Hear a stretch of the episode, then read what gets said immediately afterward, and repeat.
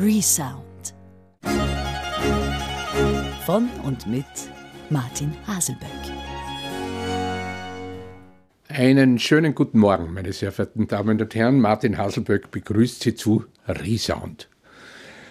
Schubert späte Kirchenmusik nennen wir die heutige Sendung, aber kann man bei dem Komponisten, der mit 31 Jahren verstorben ist, von später Kirchenmusik überhaupt sprechen? Die Einteilung folgt vielleicht der Arbeitsweise und der Chronologie der Werke. Wenn wir uns erinnern, wurde Schubert schon ganz früh als Kirchenmusiker angelernt, könnte man sagen. Mit zehn Jahren wurde er einer der zehn Hofsängerknaben. Er hatte Unterweisung von Salieri, er durfte in der Hofmusikkapelle singen. Wir haben den berühmten Eintrag auf einer Messe von Peter von Winter 1812 zum letzten Mal gekräht Franz Schubert.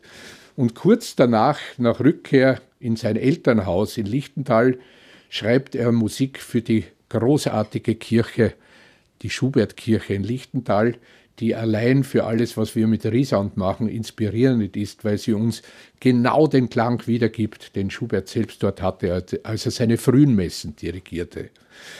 Schubert schreibt als Kind noch eine große Messe in F-Dur, die so berühmt wird und so erfolgreich ist, dass sie zwei Wochen später in der Augustinerkirche zum Geburtstag des Kaisers äh, mit dem Hof wiederholt werden durfte. Und er schreibt für diese Kirche zwei weitere Messen, drei weitere Messen. Die G-Dur-Messe, die C-Dur-Messe und die B-Dur-Messe. Dann wendet sich Schubert anderen Dingen zu. Er, es gibt eine Pause in diesem Schaffen zwischen 1815 bis 1819, als Schubert ungefähr gleichzeitig mit der Komposition der Unvollendeten auch an einer neuen Messe arbeitet. Es ist dies eine Messe in Astur. Sie sollte genauso wie die Symphonien, die in der Zeit entstehen, viel größer sind als die Jugendsymphonien. Sie sollte neue Dimensionen bekommen. Sie sollte eine andere Sprache sprechen. Sie sollte ein großes Orchester haben. Und sie geht schon noch mehr weg als die frühen Messen von der Funktionsmesse, von der Messe, die im Gottesdienst in der Liturgie gespielt werden sollte, zur Bekenntnismesse, zu einer Musik, die ganz persönlich wird, wo nicht mehr so viel Rücksicht genommen wird, ob die zu lang oder zu schwer für die Ausführung ist. Schubert schreibt eine Messe in Astur und es macht ihm, man könnte sagen, Mühe, diese Messe zu schreiben. Er braucht viel länger als für jede andere Komposition. Er beginnt 1819 mit dem Kyrie und entschließt erst 1822 das Agnus Dei ab. Das bedeutet nicht, dass er sonst nichts gemacht hätte. Es entstehen hunderte von Liedern, es entsteht Kammermusik, entstehen Opern in dieser Zeit, aber die Messe bleibt liegen. Das hat auch sicher etwas zu tun mit der neuen Beschäftigung mit Kontrapunkt. Eine Messe braucht Fugen, eine Messe braucht Inhalte, die über die Kammermusik hinausgehen.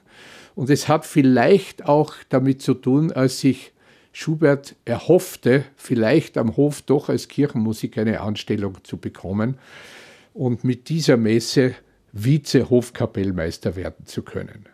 Um das zu zeigen, wie der neue Klang Schuberts ist, möchte ich Ihnen eine Aufnahme vorstellen, die wir 2004 im Musikverein aufgenommen haben. Und zwar ist sie ein Zeichen unserer Zusammenarbeit mit den Tölzer Sängerknaben. Wir haben mit den Wiener Sängerknaben sehr viel gearbeitet, aber mit dem berühmten Tölzer Knabenchor hatten wir verschiedene große Aufführungen von Bach-Oratorien, wo die Knaben alle Stimmen und nicht nur die, die Choräle gesungen haben. Und wir hatten auch eine wirklich inspirierende Zusammenarbeit äh, mit dem damaligen Leiter der äh, Tölzer Sängerknaben Schmidt-Gaden, die zu diesen Aufführungen der Astur-Messe geführt haben.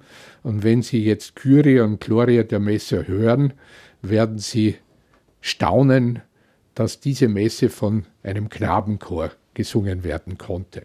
Etwas, was allerdings auch natürlich in Wien in der Hofkapelle der Fall war. Sie hören Kyrie und Gloria aus der Messe Astur. Die Solisten sind Ildiko Raimond, die Sopran, Bernarda Fink, Herbert Lippert, Franz Josef Selig, das Orchester Wiener Akademie unter meiner Leitung.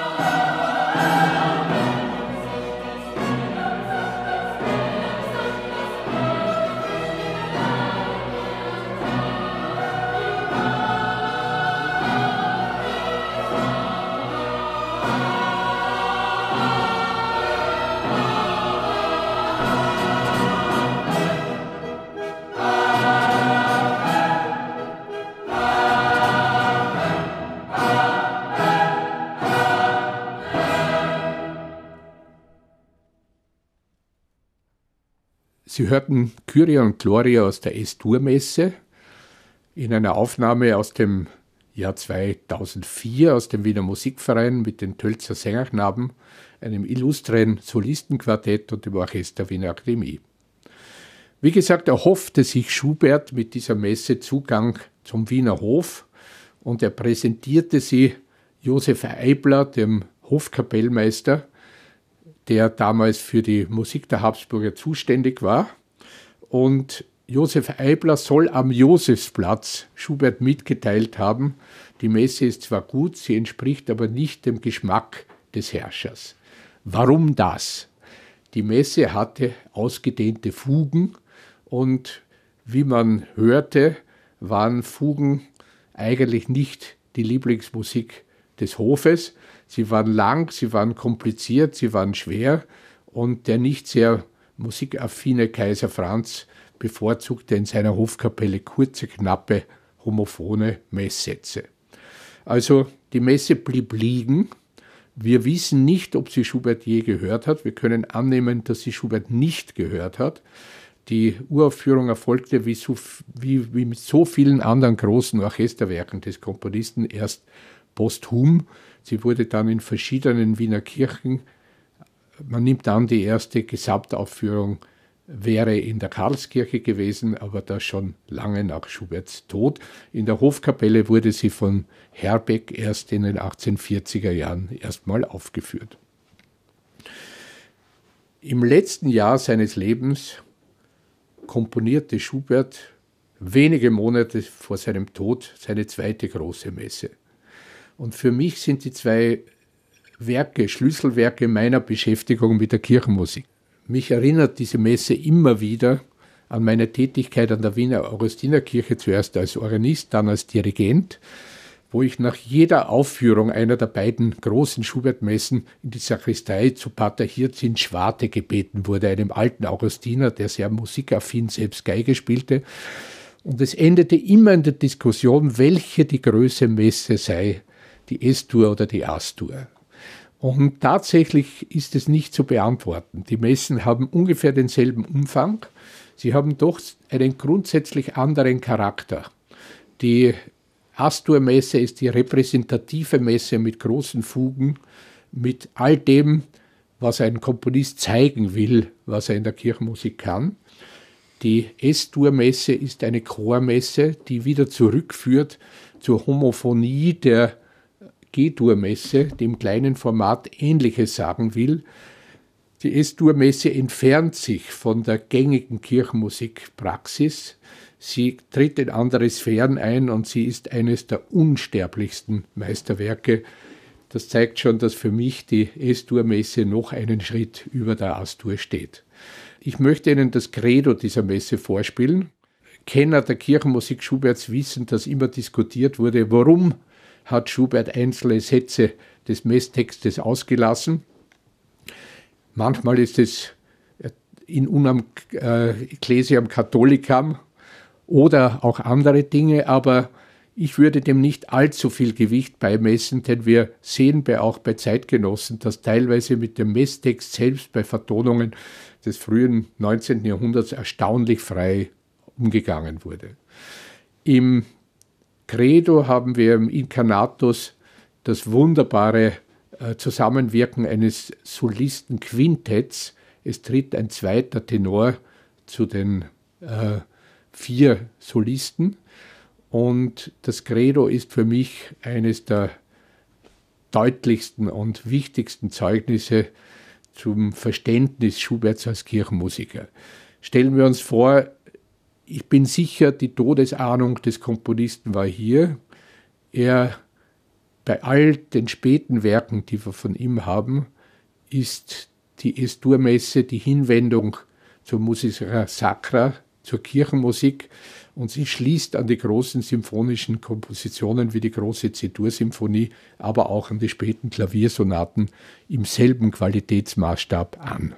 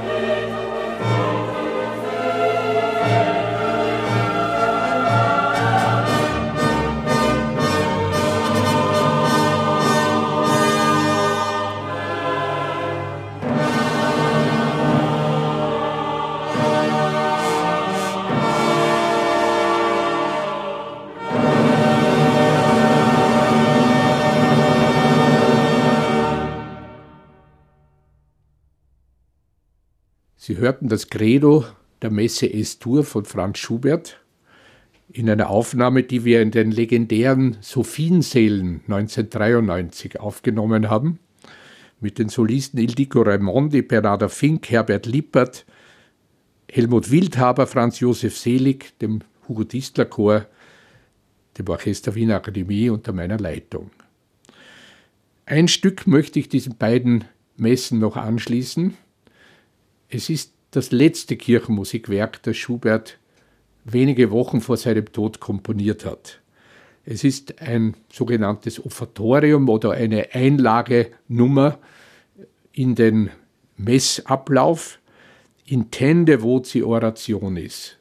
Ein Stück, das anschließt an die großen konzertanten Einlagestücke, wo zumeist ein Sänger mit einem Soloinstrument dem Chor gegenübergestellt wird. Wir haben solche Beispiele von Hummel, wir haben sie von Haydn, wir haben sie von Schubert selbst schon aus der Frühzeit. Und dieses späte Stück ist ein direkter Anschluss an die Großartigkeit der Esturmesse. Wir haben es 1993 ebenfalls im Sophiensaal mit Herbert Lippert aufgenommen und dieses Stück möchte ich Ihnen an den Abschluss dieser Sendung stellen.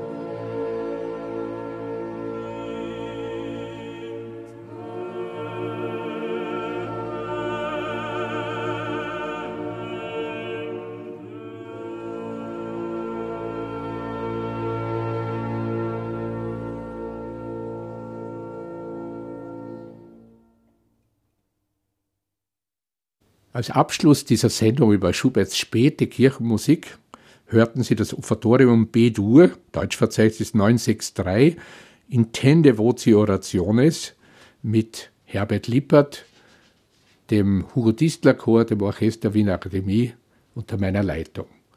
Ich hoffe, dass Ihnen dieses Stück den Sommer noch etwas erhält, wünsche Ihnen eine schöne Zeit und freue mich, bei einer unserer nächsten Sendungen Sie wieder als Hörerin dabei zu haben. Ihr Martin Hasselböck. Resound von und mit Martin Haselböck.